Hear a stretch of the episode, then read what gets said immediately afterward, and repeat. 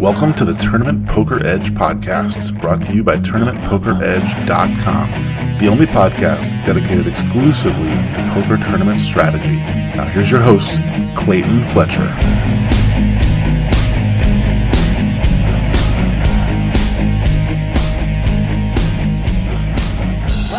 Hello, once again, everybody, and welcome to the Tournament Poker Edge podcast. I'm your host, Clayton Fletcher, in New York City. And it seems that each and every week I tell you that I'm Clayton and I'm in New York. And yeah, I have not been going to New Jersey lately. The reason why is simply that I've, I've been busy in New York. You know, things are opening back up. Comedy clubs are now at 100% capacity. So if you're coming to New York and you want to see some stand up, let me know. I will probably be here doing it. And I'd love to have you in the audience. You can tweet me at Clayton Comic and let me know when you plan to be around, and I'll see if I can get you some tickets.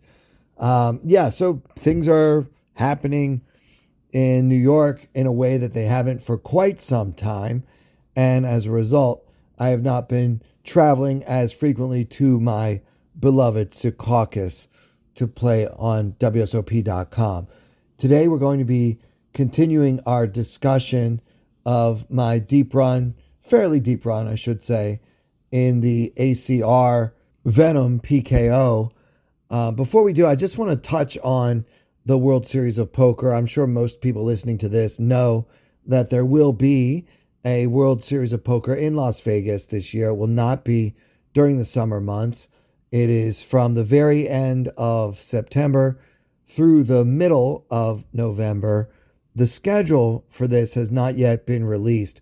I'm hoping that they at least do the mystery bounty, which was the tournament that I was most excited to play in before the pandemic. When the schedule came out of what we thought was going to be the 2020 World Series of Poker, there was something called a mystery bounty where you collect somebody's bounty, but you don't know how much that bounty is worth until the end of the tournament. I think that is so exciting. I love that kind of luck factor. I think it will attract the right kind of people to the World Series of Poker to play in that particular event. And as you guys know, I love bounties anyway because they actually tend to favor my playing style. I do believe. So as we all sweat whether or not the WSOP schedule comes out this week or next week, it's got to come out soon because the thing starts in less than four months. But when it comes out, please look right away and see if they included my mystery bounty that I've been waiting now for over a year to play. Or at least it will be over a year by the time it actually happens. Anyway, you guys know how I feel about the mystery bounty. So let's get into some hands from the Venom PKO. Okay, so just to refresh everybody's memory, this is a $2,650 progressive knockout PKO bounty tournament where the bounties start at $625 and increase from there. So the more bounties you collect, the greater the amount of your bounty. It goes up progressively. So that's the P in the PKO. I'm sure a lot of you already know this but just in case anyone listening does not, um, this tournament has a $2,650 buy in. Um, first prize will end up being over a million dollars, including the 500,000 for first, plus all of the bounties that whoever gets first is going to collect. We are now on day two, and just to remind you, at the end of day one, I finished in the chip lead of day 1B, but as it turns out, day 1D was massive.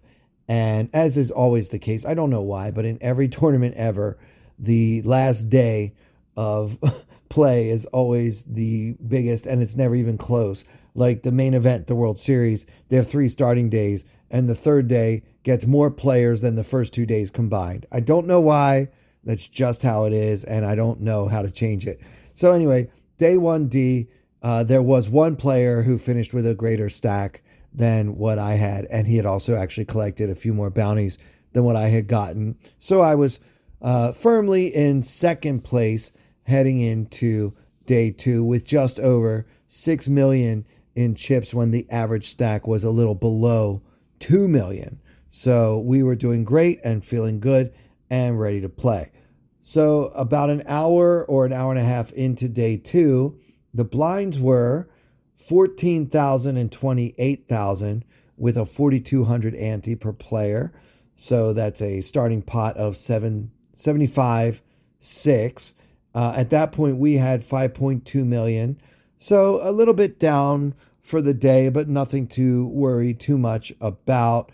Uh, still with 180 ish big blinds and an M of around 70. So there is literally no panic whatsoever. We're doing great. We're still in the top 50 of the remaining, I don't know, 500 ish players, uh, but we're just no longer chip leader or in the top five like we had been for the first few minutes of the day. Uh, we recently moved to this table. We haven't been here long. We've only seen a few hands, but already we've noticed some wild and loose aggressive action at this second table of the day. And one of the really aggressive players at the table is in third position. And remember, it's eight handed. So he opens uh, to 61,600. Remember, the big blind is 28,000. So it's just a little bit more than uh, min raise. Uh, he's got 4.3 million behind. So we're playing deep stack poker here. Uh, it, the action folds to me on the button with my 5.2 million, holding the king of spades and 10 of diamonds. I have my whole table covered. The original Raiser has a bounty of about 2,200, so fairly significant. The small blind is a fairly loose passive player that I have pegged as uh, an amateur, recreational, fun player, whatever you want to call him. And then the big blind with 900,000 in his stack, so pretty well below average stack size there, uh, is a tight reg who may or may not be thinking about just getting into the money. I believe at this point in the tournament, we're not yet in the money. So that's happening really soon, but we're not quite there now. So uh, we're on the button with King 10 off. I mean, you can fold. It's a raise from early position. King 10 is, a, you know, we used to call it a trap hand, a trouble hand, because sometimes when you flop a pair, you find out the hard way that you were dominated all along. Uh, it's fine to fold. I don't like to fold my button. I subscribe to the Matt Berkey philosophy of the button should be protected even more vehemently and more adamantly than the big blind. So my thinking here is that folding is okay, but it's not for me. Uh, I would probably fold 10 8 offsuit 10 9 offsuit, but I'd probably call with a hand as bad as Jack 10 offsuit just to give you a feel for what my range is like. Deep stacked with 180 big blinds. Well, of course, my opponent has more like 150 big blinds, but still, I'm not really interested in folding King 10. So the question for me is just do I want to three bet or just flat? And, you know, a few years ago, I would never be three betting with a hand like this, but now I see the uh, I see the theory behind it. I mean, we block some pretty strong hands by having a king and a ten. Uh, we would rather take it down than see a flop, and the only way to do that is to be aggressive and put in a re-raise. I just think that mixing it up is is totally fine. You can sometimes three bet here, but you can also just play position and and flat call on the button with a pretty wide range and do pretty well deep stacked. The value of being in position, okay, is greater the more chips we have. So the deeper stacked we are, the more valuable the button is to us. It may actually be more important than our actual starting hand. So uh, just keep that in mind as you listen to this if you're thinking, well, why would you play King 10? You know, yeah, if you're in a short stack turbo tournament or something, you should probably just throw this away. Uh, but deep stacked, we can definitely make a pretty compelling case for playing the cards either as a three bet or a flat. Uh, in this case, I decided to just call and the blinds fold. So we're going to see a flop in position with King 10 offsuit against a fairly wild, loose, aggressive opponent. So with 200,000 in the pot, the flop comes Queen of Hearts, Jack of Hearts, 10 of clubs. So Queen, Jack, 10. We have bottom pair and an open ended straight draw with our King 10. Opponent leads continuation bets, I should say, 117 into 200. So this is a fairly big sizing. So before we decide what to do, let's figure out whether his sizing is a mistake in general. So it's Queen Jack 10 with two hearts, and our opponent can certainly have the nuts with Ace King uh, and want to protect it against the uh, flush draw, which is one thing that he could represent with a big bet like this. He could also certainly have pocket queens, pocket jacks, pocket tens, all in his range. Although at least two of those hands are probably in my range at least some of the time when I don't three bet. So certainly he doesn't have a particularly strong range advantage here, in my opinion. As I even mentioned, one of the hands I might call with would be like a queen jack or jack 10 type of hand. So I have a lot of two pair in my range.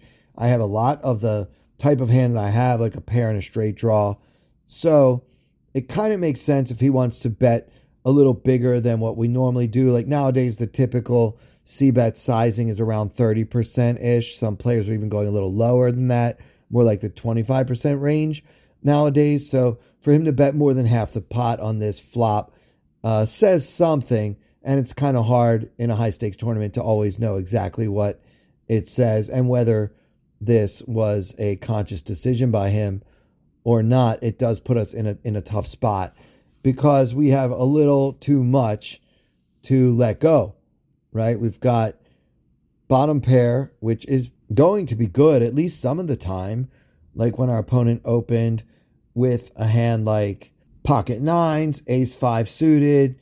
Uh, so yeah, just because we have third pair on the flop doesn't mean we're necessarily behind. Uh, so yeah, certainly we could have the best hand, but even if not, we have a lot of potential with that open ender to go along with it. So I think our hand is too good to fold, and raising is okay, but I really don't want to get blown off of this hand. So we just decide to call. It would be kind of a disaster if he leads out for 117 and then we make it like, I guess, 300 and then he comes over the top and we have to fold a hand that will often have so much equity versus our opponent's hand. So I don't want to raise for that reason. I just want to call and play more passively because we're in position, and I think that's fine. Uh, so now we call, and the pot has ballooned up to 434,000. And the turn comes the four of clubs. So our board is now Queen of Hearts, Jack of Hearts, 10 of clubs, 4 of clubs. So two available flush draws now, and we don't block anything. We have the King of Spades, 10 of diamonds. So on the 4 of clubs turn, opponent fires again, this time 346k into 434. So another decidedly large sizing from this opponent. So now it feels to me like he's got a strong one pair hand a lot. Now he could certainly make this play with other hands, but it feels to me like he should often have something like ace queen, possibly pocket aces. Uh, I pick those two hands also because I don't block them at all. And he's betting heavy because he sees how wet the board is and he doesn't want us to call and beat him. So it feels like he's betting heavy to try to protect his range a lot. Now he could also do this with a set or a straight. Uh, you know, this is a high stakes tournament. He seems like, even though he's pretty wild and loose, he also seems competent and experienced. So he might have the ability to represent what it looks like while actually holding the nuts. Despite all that, I'm not going anywhere. We're calling. We've got bottom pair. We're still open ended. And now my thinking is even if we don't get there, if he checks the river on a scare card, we can definitely rep it. Our hand feels like a draw a lot. So that was part of why I called on the turn. You cannot call on the turn for this sizing, planning to play a fit or fold strategy on the river. So we've got some phantom outs that we're looking for that might come in handy as a safety valve, but really we're just hoping to make a straight and see what happens then. Anyway, with 1.1 million in the pot, the river comes the 6 of hearts, completing a flush for a final board of Queen of Hearts, Jack of Hearts, 10 of clubs, 4 of clubs, 6 of hearts. So the front door flush got there and opponent checks. Action on Clayton with just a pair of tens. I think we need to turn this hand into a bluff. One reason we called the big bet on the turn was because we thought we could represent one of these, what I call phantom outs. It looks like it hit my hand at least some of the time. You know, the way I've played this so passively, just calling and calling and calling all the way, that's how many players act when they have a draw. So now the most obvious draw gets there. Now we need to represent it when he checks. So when he checks with 1.1 million in the pot, we need to make a bet that will get one pair like pocket aces or ace queen to fold. So I went with two thirds here. I think that's about right. 700K into 1.1 million. And our opponent did fold. So that was a uh, a nice result for Hero. So uh, a while later, you know, things continued to go well for a while. Then a few things went not so well. We flopped a set and lost, yada, yada, yada. Lost a coin flip, trying to collect a bounty, blah, blah, blah. Anyway, when the blinds were up to 16K, 32K with a 4,800 ante, our stack was down to 4.8 million. Uh, still well above average, about two times average, in fact. Um, second in chips at our table and top 100 overall out of the 400 and something left in the in the event. So two folds to the player on my right who opens to 80,000 with 6 million behind. So he's the only player at this table that has us covered. Uh, he's a tough player. Hasn't been as loose and aggressive as some at our table, but he's definitely made some plays and been fairly hard to handle. We're happy to be on his left. In fact, the players that seem to be sharks to me at this table were on my right, except for one. So that's the good news, the silver lining to the dark cloud. It turns out one of my opponents at this table is like an elite coach on one of the most expensive training websites and you know a little bit of google searching some of my other opponents uh, many of them with multi-million dollar hendon mobs etc so i was not at a at a good table anymore. The first table i had was pretty manageable and i was happy to be there. Uh, this table was much tougher, and it seemed like every pot people were fighting tooth and nail trying to win it. So this player opens in third position to 80K, and we are next to act with pocket sevens in the hijack. Okay, so you could certainly three bet. I don't really have a problem with people three betting this hand uh, especially deep stacked. Like kind of pre flop decisions have a lot more merits on both sides. I figured let's just call and try to hit a seven and play the play the hand that way. Um, but yeah, if you want a three bet, you definitely can. I would absolutely disapprove of folding. So that's really the only strategy that I'm not into. But yeah, I think calling is totally fine. So we put in 80K. We have 4.8 million behind, so plenty of implied odds if we happen to flop a set. Um, let's see if folds to the big blind, who calls with 2.6 million behind.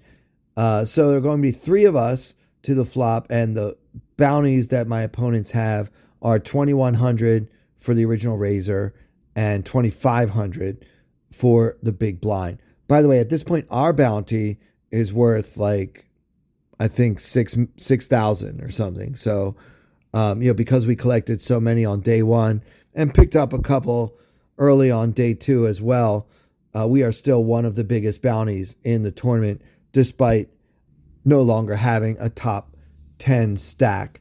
So, with two hundred ninety five thousand in the pot and Hero holding pocket sevens, the flop comes Queen of Clubs, Eight of Hearts five of spades. So queen, eight, five, rainbow, hero holding the seven of clubs, seven of diamonds.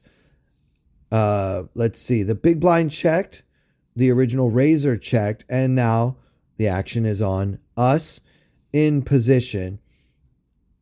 What do you want to do, guys? Do you want to bet this?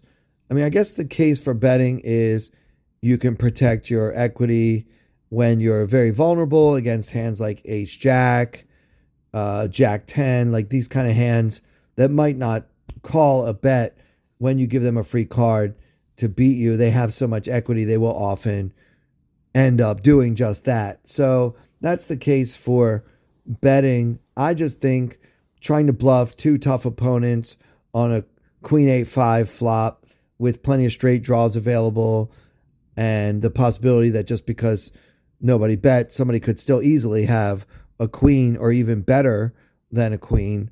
It just feels a little bit too dangerous to me. So I just decided to check behind and play poker going forward. I think when I check here, I need to be a little bit sticky on at least 4th Street because I've now I've basically underrepped the fact that I have a pretty decent pair for the situation. So yeah, we all checked and then the turn is the tray of clubs. So our board is now queen, eight, five tray with two clubs. And the big blind suddenly wakes up and fires 121,000 into the 295 pot. So roughly 40% there. Uh, yeah, so this player is very tough, loose aggressive, like he knows when to step on the gas and he has been really getting after it, uh, but not in such a way that makes me think he's just a maniac or he's crazy guy that doesn't know what he's doing. He's just a good, tough, loose, aggressive opponent. So his bet here could mean a lot of things. You have to give it a little bit more credit just because there are two opponents. Players are generally less likely to be bluffing into two opponents than they would be into one. It's much easier to bluff one opponent than it is two. And at this point, most players in this tournament know that. So you got to give it a little bit more credence, but not necessarily assume that your sevens are beat just because he bet 121 into 295. Uh, the original raiser folds, and so action is on Clayton with the sevens, and we decide to call on the turn and reevaluate on the river. The river is the Queen of Spades, pairing the top card on board for a final board of Queen 8 5 Trey Queen. And now opponent overbets 595,000 into the 535k pot. And this is a really tough spot. You might say, well, Clayton, if you call the turn, you have to call the river, blah, blah, blah. You got to really think, though, this queen is not a good scare card for him to bluff. I mean, it's less likely he has a queen. And since it's less likely he has a queen, it's less likely he has anything. And yet here he is over betting, really polarizing himself. He's representing that queen or better, or he's bluffing. He's never going to get called and showed like bottom pair or, or fourth pair or something like that on, on this board. So I should say third pair because on a paired board, fourth pair is bottom pair. So I just think I just saved myself a few tweets on that one. Anyway, uh, it's tough, but because we just didn't know what to do, we decided to call. And Villain turns over Jack 9 offsuit for an absolute bluff. He did have a gut shot and he did not block clubs. Otherwise, his play is fairly hard to justify. Uh, yeah, okay, so you have a gutter and everybody checked the flop. So you decide to, to be aggressive on the turn. Um, and then really, what is he getting to fold? Like, I'm never folding a pair, I don't think. I didn't fold sevens, so I certainly wouldn't have folded if I had an eight. I don't think that I would have folded if I had a five. He really only gets flush draws or other uh, hands that missed to fold. Hands like seven, six, open ended on the flop, right? Or if I picked up a flush draw on the turn. And that's why it's important he doesn't have a club. So it's more likely that I did pick up a flush draw on the turn. But even so, if that's the case, it seems like over betting is unnecessary here. I mean, if you're just going to get really weak hands to fold anyway, and by the way, some of those hands Jack Nine is actually beating. I don't really agree with the decision to overbet here. So if anyone listening to this can make a good case for this sizing in this situation, um, I would love for you to share that rationale on Twitter at Clayton Comic. But either way, it was a great hand for us. I'm glad that I found the call. It wasn't the easiest call I've ever made, but I just think combinatorically, sevens will be good a lot. And also, this player had already established himself as uh, quite a go getter. So, because he had been out of line in a few spots already, I didn't think that folding to this particular overbet a hand as strong as pocket sevens, which I did under rep on the flop, made a lot of sense. And even though I wasn't happy with calling, I did. And sometimes that's just how no limit hold'em tournaments work especially the higher stakes. You've got tough decisions and there's a, a certain amount of guesswork involved. And in this spot, I happen to guess right. Okay, let's squeeze one more day two hand into this podcast episode for you guys. Uh, I know you love strategy, and we're just going to keep reliving my uh, glory days in the PKO Venom on ACR. So much later in the tournament. The blinds are now up to 25K, 50K with a 7,500 ante. And we are again in the top 10, well into the money. 7.3 million in our stack when the average is just below 3 million. So life is good. The pre-flop pot is 135,000. So our M is 55 and we've got 145 big blinds. Uh, the player who tried to bluff us in the previous hand that we discussed, so we're still at that same table. He is now in second position, so one fold to him, and now he min raises to 100 with 3.5 million behind. Again, he's got about a $2,500 bounty on his head, folded to us on the button, holding the ace of spades, king of spades. Uh, I think this is a pretty much an automatic three bet, just straight up for value. So sure, we re-raised to 350,000, which I think is perfectly fine sizing. Uh, the small blind folds and the big blind, who is a brand new player who just joined our table a few hands ago. He is currently the tournament chip leader with 8.8 million in his stack. Uh, he's got a $4,500 bounty. Not that any of us can collect it because, again, he's the chip leader.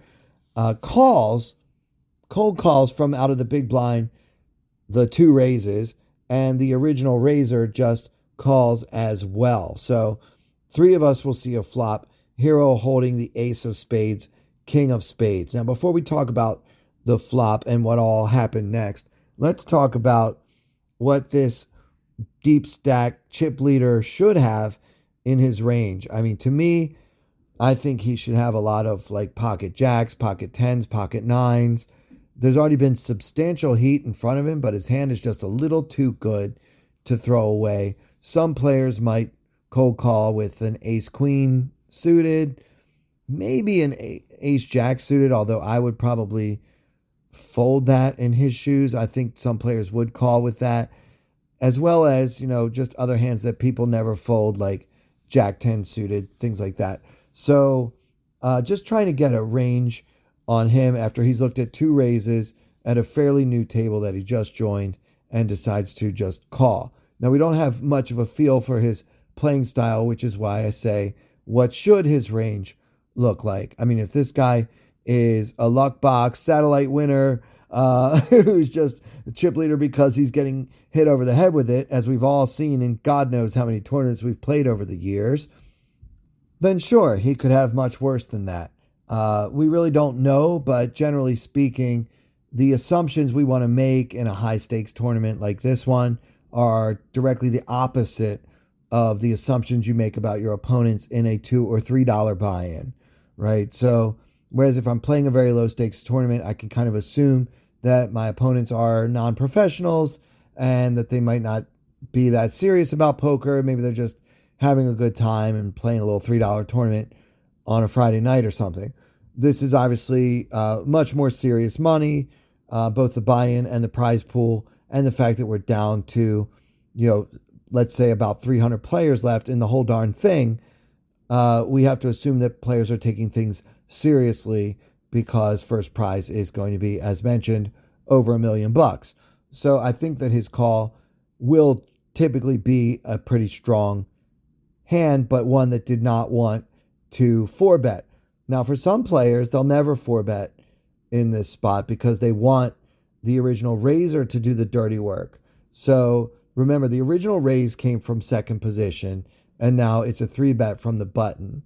So my hand doesn't have to be that strong, but the fact that the original raiser is under the gun plus one, he's supposed to have a pretty strong range. So with a hand like pocket aces, this big blind chip leader guy could just call and then hope that there's more raising that happens behind him so that he can come over the top again and possibly stack another deep stacked opponent, collect another bounty, increase his chip lead, and basically live the life most men can only dream of.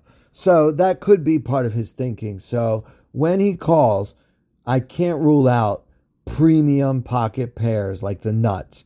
I also don't want to rule out hands that a lot of players would fold, like ace jack of diamonds or jack 10 suited, hands like that, that most of us would probably have gotten rid of. You can't be sure, especially with this many chips, what somebody's up to. So that's what we're thinking. Uh, the good news will be in position. Good news, we have ace king suited. Uh, so these are all good things. There is 1.15 million in the pot, and the original raiser, the player from early position, has now the effective stack, which is only 3.15 million. So his SPR is actually less than three, which is a key number in terms of SPR. Uh, so the flop comes Queen of Spades, Jack of Clubs, Trey of Spades. Hero holding the Ace King of Spades. So we now have a gut shot to the nuts and a flush draw to the nuts. So, what a great flop for us. Both opponents check. I see no reason not to bet. We almost want to get check raised because our hand is so strong versus anything that we're actually pretty happy to shovel a lot of chips in, especially against the original Razor, who again only has an SPR of three. I would love to play for his $2,500 bounty, even if he's got like a set here. We're loving life because we still have so many outs, even against the worst case scenario. So we fire 310, which almost begs to get check raised. The big blind calls, and the original Razor folds. So now we have to play against the player who actually has us covered, who's also a new player at the table, and we don't really have a feel for his playing style, and we have no hands on him. I think we had some insignificant number of hands, like four or five hands. So we're not going to use the HUD to try to figure this guy out either. No big deal, right? Just give me a 10 on the turn and we'll call it a day. Uh, the pot is now 1.76 million. And the turn comes the king of clubs.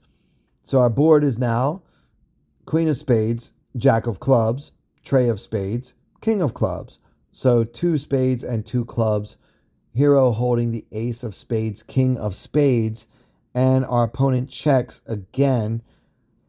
Do we want to bet this card? Uh, there's certainly a case to be made. I mean, there's some chance that our top pair, top kicker is good. Even if it's not, we have plenty of outs to become good, such as a 10 or a spade, possibly even an ace, depending on what exactly we're up against. Um, I don't know. I feel like this is probably a mix. Overall, you don't really want to get check raised anymore. As we know, the flop is a much better street for drawing hands than the turn. Uh, not that our hand is a pure drawing hand, but I believe that often if we get check raised, it is a drawing hand at that point because one pair of kings is mostly behind versus a reasonable check raising range, even though it's a pretty wet board and you could certainly mix in a lot of straight draw, flush, flush draw, combo draw kind of things. Because we have the ace of spades and the king of spades, we have a lot of those cards. So that means if we bet here and get check raised, it's actually harder for our opponent to have a draw, which means that a pair of kings is probably drawing. I hope that made sense. If not, press the back 30 seconds button and listen to it again because I think I said it right. I'll probably listen to it again myself before I send this over. Anyway, we decide to check for that reason. Things are getting a little murky right here on the turn. Although, if the river's a brick and he checks again, we can certainly go for value with our pair of kings, ace kicker. But yeah, we just really didn't want to bet into this board with this particular hand, knowing that if we get check raised, we're almost definitely behind, and yet we have to call anyway because we have so many outs. So almost no matter how big of a check raise our opponent wants to put in, unless it's astronomical, we will have to call, and we're not going to like that. So it's better to protect our stack and make sure we have almost the whole table covered, uh, you know, for bounty purposes. So I decided to just check here. Let me know your thoughts on that decision because that's one I've thought about a lot since then, and I see pros and cons on both sides. The river's a deuce of hearts for the final board of Queen, Jack, Trey, King, Deuce, with two spades and two clubs and one heart. And the big blind now overbets 2.6 million into 1.76 million. And should Clayton fold, call, or raise? I think raising is crazy. Uh, our opponent will often have a hand that is not folding to a raise. And because he's polarizing himself, he shouldn't have anything that's mediocre enough to fold to my raise. So, what that means is I'm only getting him to fold when he has the bluff. Completely unnecessary to do that with a pair of kings because we can already beat all the bluffs anyway. So raising is out of the question. When we call an overbet, we need to be good so often. Like for this call to be profitable, our hand needs to be good about 40% of the time. So I don't know. Is a pair of kings good that often? It's probably right around there, but maybe not. We really don't know this opponent. This is all too murky, too muddy maybe in a different type of tournament, it's okay to call this over bet like I called the one in the other hand when I had the sevens. But in this spot, without having a read on the player, there are just too many ways for one pair of kings to be no good. And so for that reason, I threw it away. And that'll do it for this episode. I hope you enjoyed these hands and kind of getting a feel for my thought process as I was trying to play this tournament, which is a little bit out of my league as far as uh, the general skill level for the average opponent in this high stakes buy in PKO tournament. As you can see, I had a number of tough decisions, but you know what, guys? When you play in big tournaments with a million dollars up top, uh, you will often have tough decisions. The reason why is better opponents are good at giving you tough decisions to make. So I'm really glad I bought into this thing. I'm glad that I did well in it. uh, and I learned a lot from playing it and studying the hands afterwards. So I'd love your thoughts on everything that we discussed, anything at all that came up on this episode. Get on Twitter and tweet me at Clayton Comic. So for everyone here at Tournament Poker Edge, I'm Clayton Fletcher. Thank you so much for listening.